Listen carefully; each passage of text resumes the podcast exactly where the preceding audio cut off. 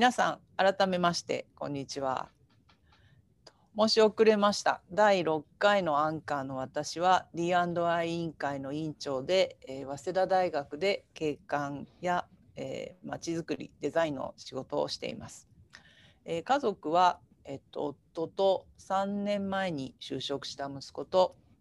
たくさんのぬいぐるみたちです。はい、では早々今日のお話に入っていきたいと思います。え、第6回のテーマはですね、え今を変え新しい世界を開く仕事は多様性から、ゲストは平松弘樹さんです。え肩書きのところにあのボンエルフと、まあ、アークジャパンという会社を、まあ、主催されているということと合わせて都市と都市をアップデートする会社を主催しているというように書かれています。で平松さんと私出会ったのはたまたまあの私の大学の同級生があの平松さんと結構長いお付き合いでで平松さんの事務所でまた後で出てくるかもしれませんがあのいろいろイベントをやられていてですねでそこにお邪魔していろんなお話を伺ったりしていたというところであ面白い方だなっていうふうにあのお付き合いが始まったというかそんな感じです。はい、ではすいません平松さん最初に簡単に自己紹介お願いできますか？はい、ようさんありがとうございます。平松弘樹と言います。あのご紹介あったように株式会社ボーンエルフとアークジャパン2つの代表しておりまして、ちょっと説明の時間がないので詳しくはまリンクを見ていただければと思います。えー、浜松静岡県の浜松で生まれてですね。えー、と住んだことがあるのは大阪と東京とニューヨークであの学校は大阪行ってあの外大を出まして卒論は宗教で書きましてあのヒンドゥー教とイスラム教っていうのをテーマで。そうなんです。もうななんでそこから証券会社にっていうところがまあちょっとあのおかしいんですけど、まあ、10年ずつ10年弱ですかね、まあ、日本の証券会社とアメリカの証券会社えー、勤めた後で、まあ、サステナブルな都市デザインっていうのをやりたいと、えーまあ、思いましてですね40ちょいの時に、えそこで、えまあ、NPO に行って、え通信の大学に行って、まあ、短期的な利益追求から、まあ、随分違う世界だったんですけどもキャリアチェンジをしたと、まあ、そんな、えー、感じでございます。はい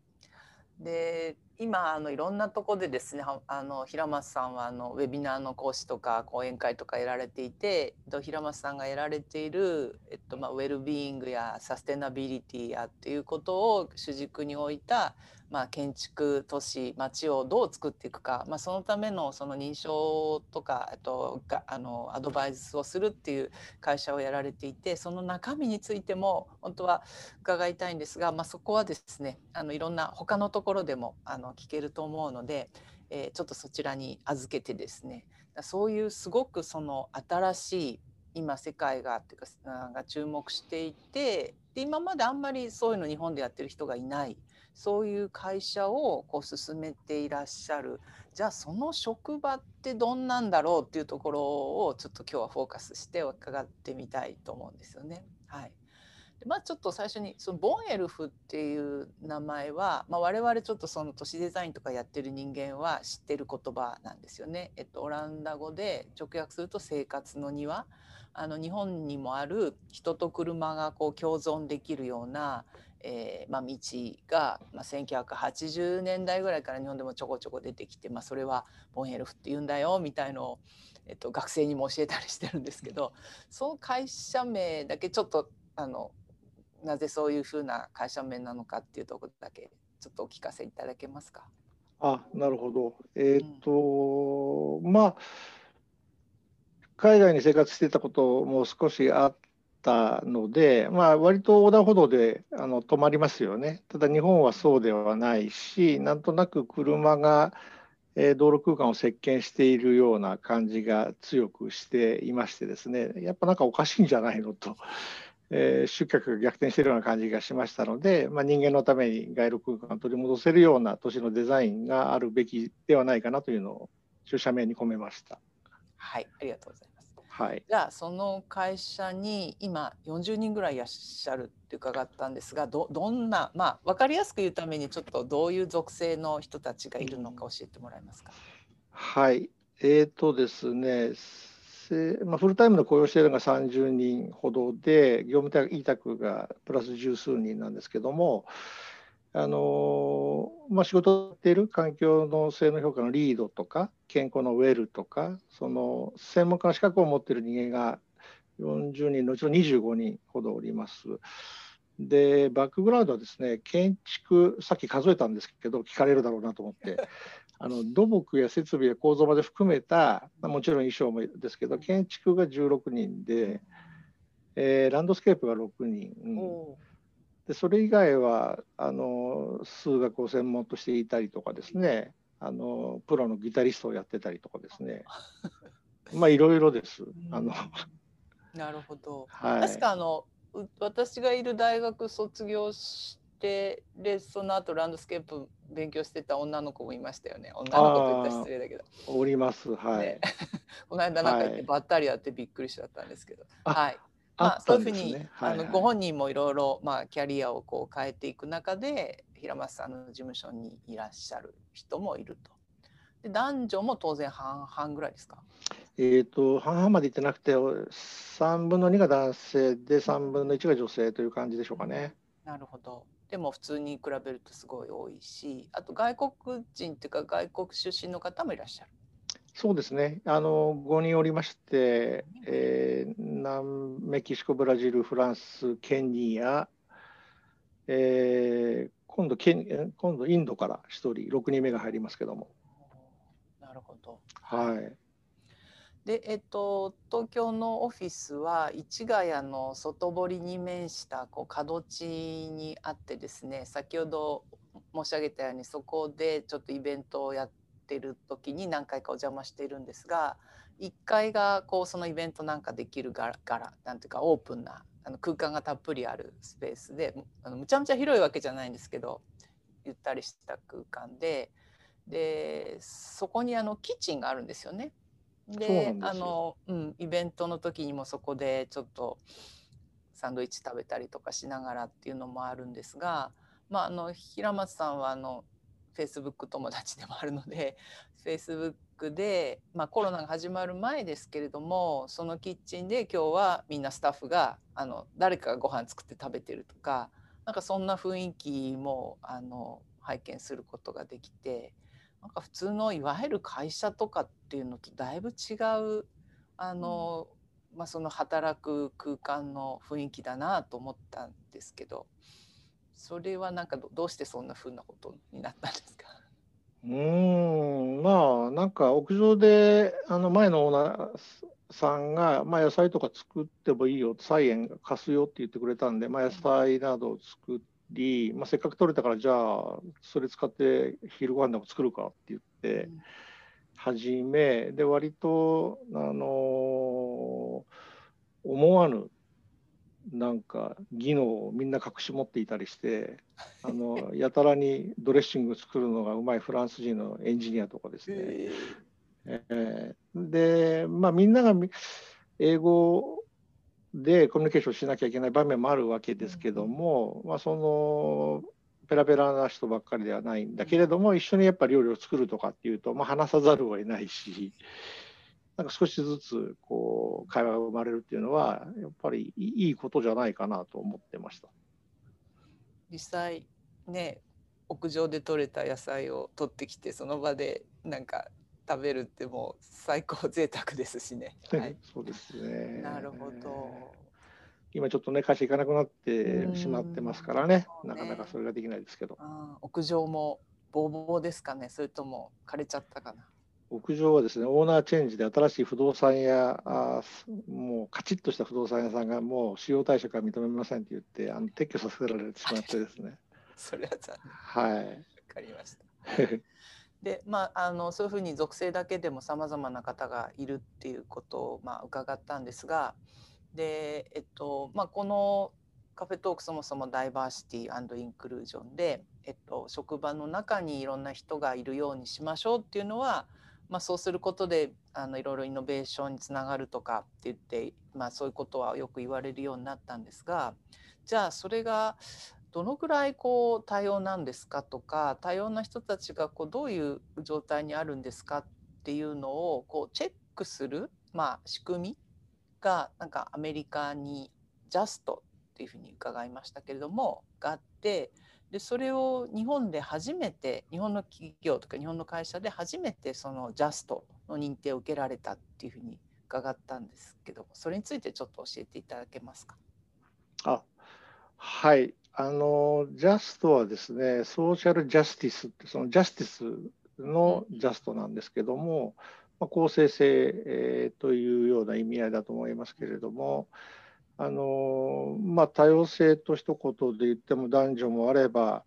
あのまあ、年を取っている若い人もいれば人種や民族や言語や、まあ、いろんな多様性があるわけですけれどもあのやっぱりフェアにあのみんなが気持ちよく働ける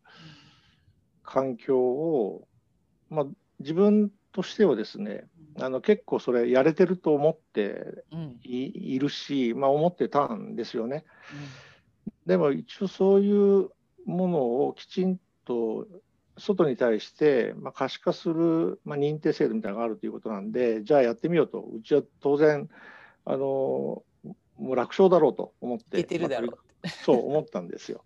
でまあまあいけていることは確認できたんですけど、あのまあ、その女性の、えーと、マネジメントの比率とか、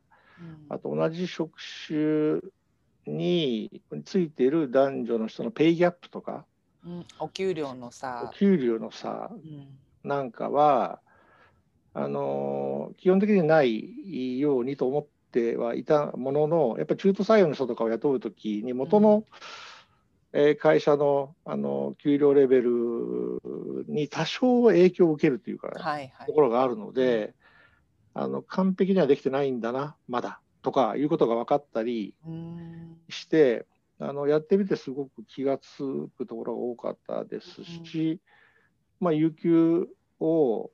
あの有給でボランティアに行かせるとかですね、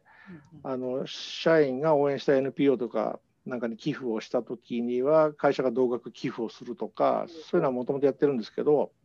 そういうのはやっぱりきちんと評価をされて、あいいんだなこれでっていうことが確認できたっていうのはありますかね。なるほど。はい。あのそのジャストのウェブサイトは教えていただいてこうちょっと見たんですけどあのそのチェック項目みたいなとこに行くにはなんかちょっとハードル登録とか ハードルがあってなのかなあの見られなかったとことかもあるんですがあのどういう会社が、えっと、それを受けてますっていうのが会社の写真とかそこのスタッフが写ってるのがダーッと並んでいてでそこにまあ平松さんの会社もありましたけども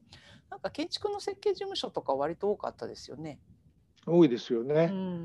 はいでそれは最初 あの意識してたわけじゃないかったんですけど日本でサステナビリティコンサルティングファームをこう入札するあのセレクションがあるときに、あの事業主がまあ選ぶわけですね、選択するときに、あのジャスト持ってることっていうのはポイントになるということが後から分かって。なるほど。そうかそのまあ、それこそ流れているグローバルの大企業とかはどこに発注するかっていう時にやっぱそういうものをきちんと抑えてるところに優先的に発注するっていうことが後になって分かってあラッキーみたいなちょっとポイントが増えたのは実はあります。はいはい。まあ、あの ESG 投資とかね結局どういう会社に仕事をしてもらおうかっていう時あるいは投資しようかっていう時にその会社がまあどういうことを大事にしてるかとでそこにやっぱり ESG がこう入ってくるという中で、まあ、 justice あ Just っていう、えっと、それが一つの、まあ、 certification っていうかになってるっていうことですね。まあ、日本でもそのうちこう出てくるのかもしれませんけれどもやっぱり、えっと、日本の会社であっても、まあ、海外のそういう、えー、認定のなんていうか仕組みとかを使いながらまあ、ご自身のまあ、まさにセルフチェックうん。でちょっと改善していこうという気づきにもなるしっていうなんかそういうところがやっぱりこうすごいこう今のお仕事ともちろん関係するんでしょうけどなんか新しいことをちゃんと考えていきたいこういうことが大事だなと思う時に、まあ、独りよがりでなくちょっと違う視点からこう見ながら、えっと、こう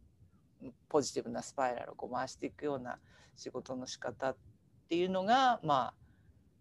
今日のなんかあの平松さんがすごい今急成長中なところにあるのかなみたいに思いました。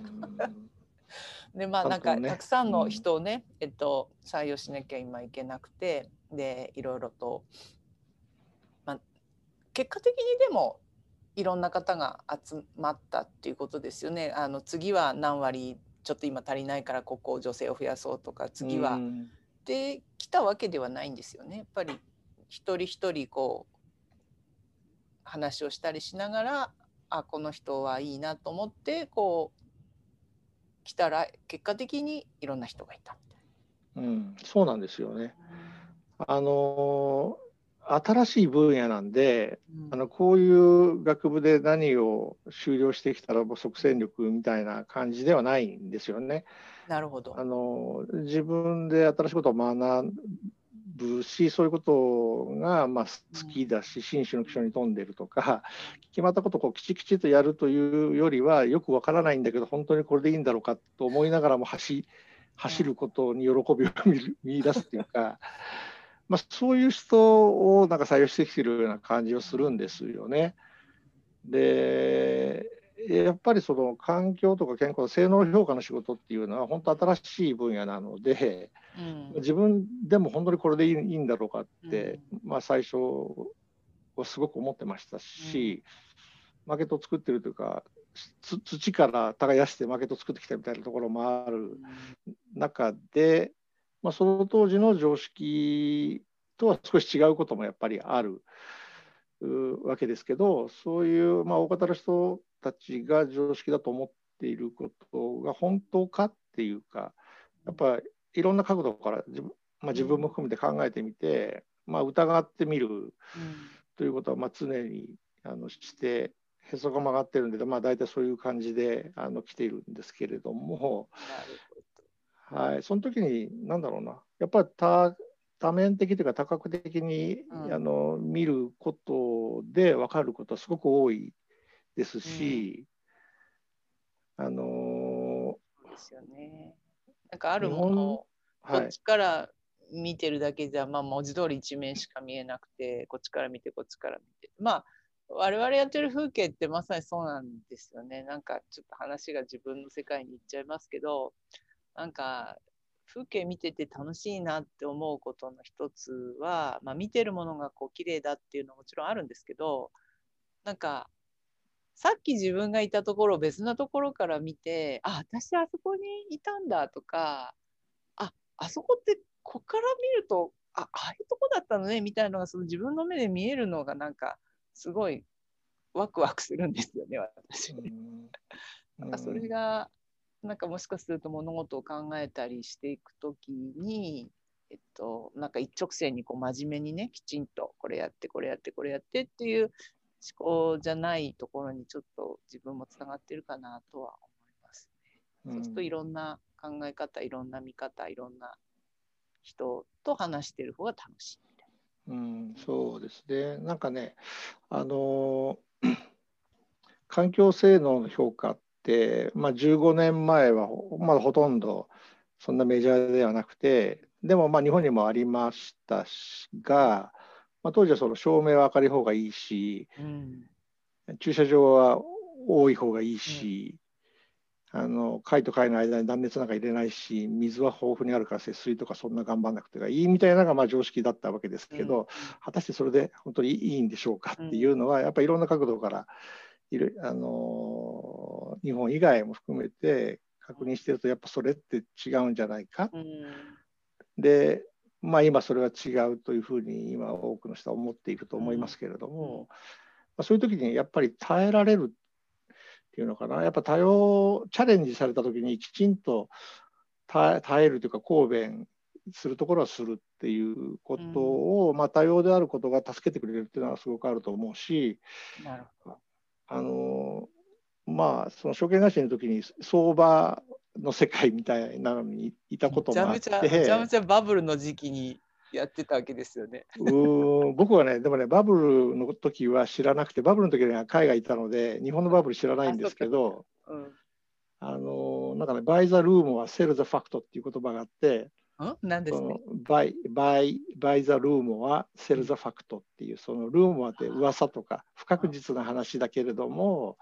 それを買ってファクトそれが事実だとみんながした時にはまあ売るっていう相場の格言みたいなのがあるんですけど、